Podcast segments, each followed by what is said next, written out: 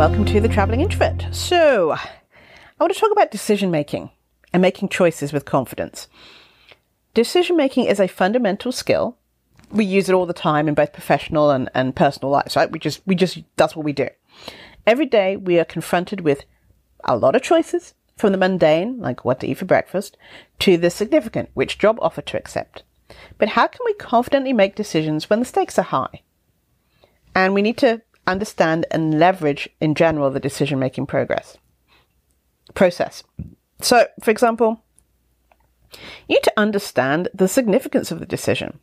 Before deciding, you can maybe ask yourself a few questions to understand it more. What are the consequences of this, this decision? Who will be affected?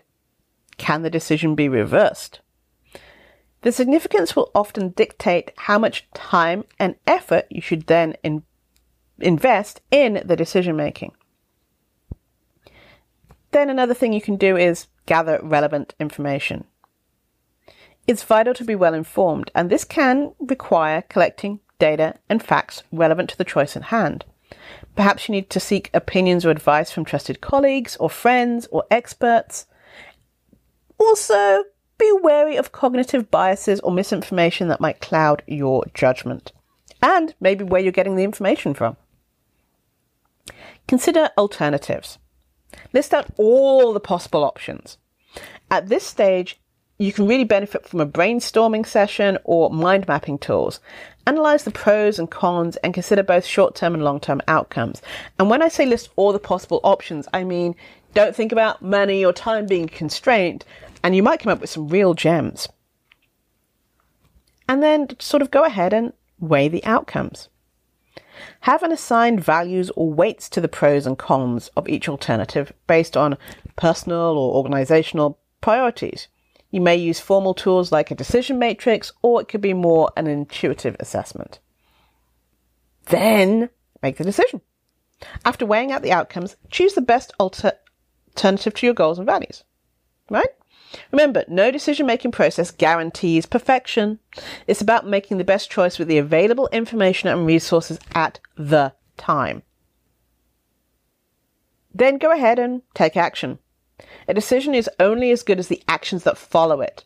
Implement your choice. And this might do involve developing an action plan, setting milestones, or delegating tasks, but go ahead and do it.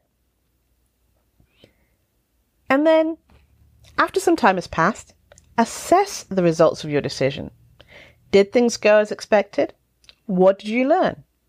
Were there unforeseen consequences? Reflection is actually the key part of this and will help improve your decision making abilities over time. So, some other things that I want to talk about is limit the choices. Paradoxically, having too many options can lead to decision paralysis. When possible, narrow down the choices to make a decision more manageable. Trust your gut. Sometimes intuition is a really powerful guide. It's the brain's way of processing past experiences and knowledge rapidly. And avoid overthinking. And this can be really, really hard because you're trying to see into the future and it is foggy and there's no way you will know and you don't want to make the wrong decision, but you have no way of knowing what the right or wrong decision is because you can't see into the future. And so with overthinking, there's analysis that happens. And while analysis is important, endlessly deliberating can be counterproductive. So set a deadline for the decision if necessary. And seek feedback. Share your decision with someone you trust. They might provide valuable insights or simply validate your choice. Decision making is both an art and a science.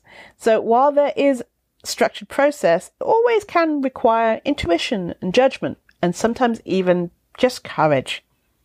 By understanding the stages of the decision making process and equipping yourself with the right tools and mindset, you can go ahead and learn your decision making process and get better at it. And therefore you will have more confidence and clarity while doing so. Thank you for listening. This is Janice at thecareerintrovert.com, helping you build your brand and get hired. Have a great rest of your week.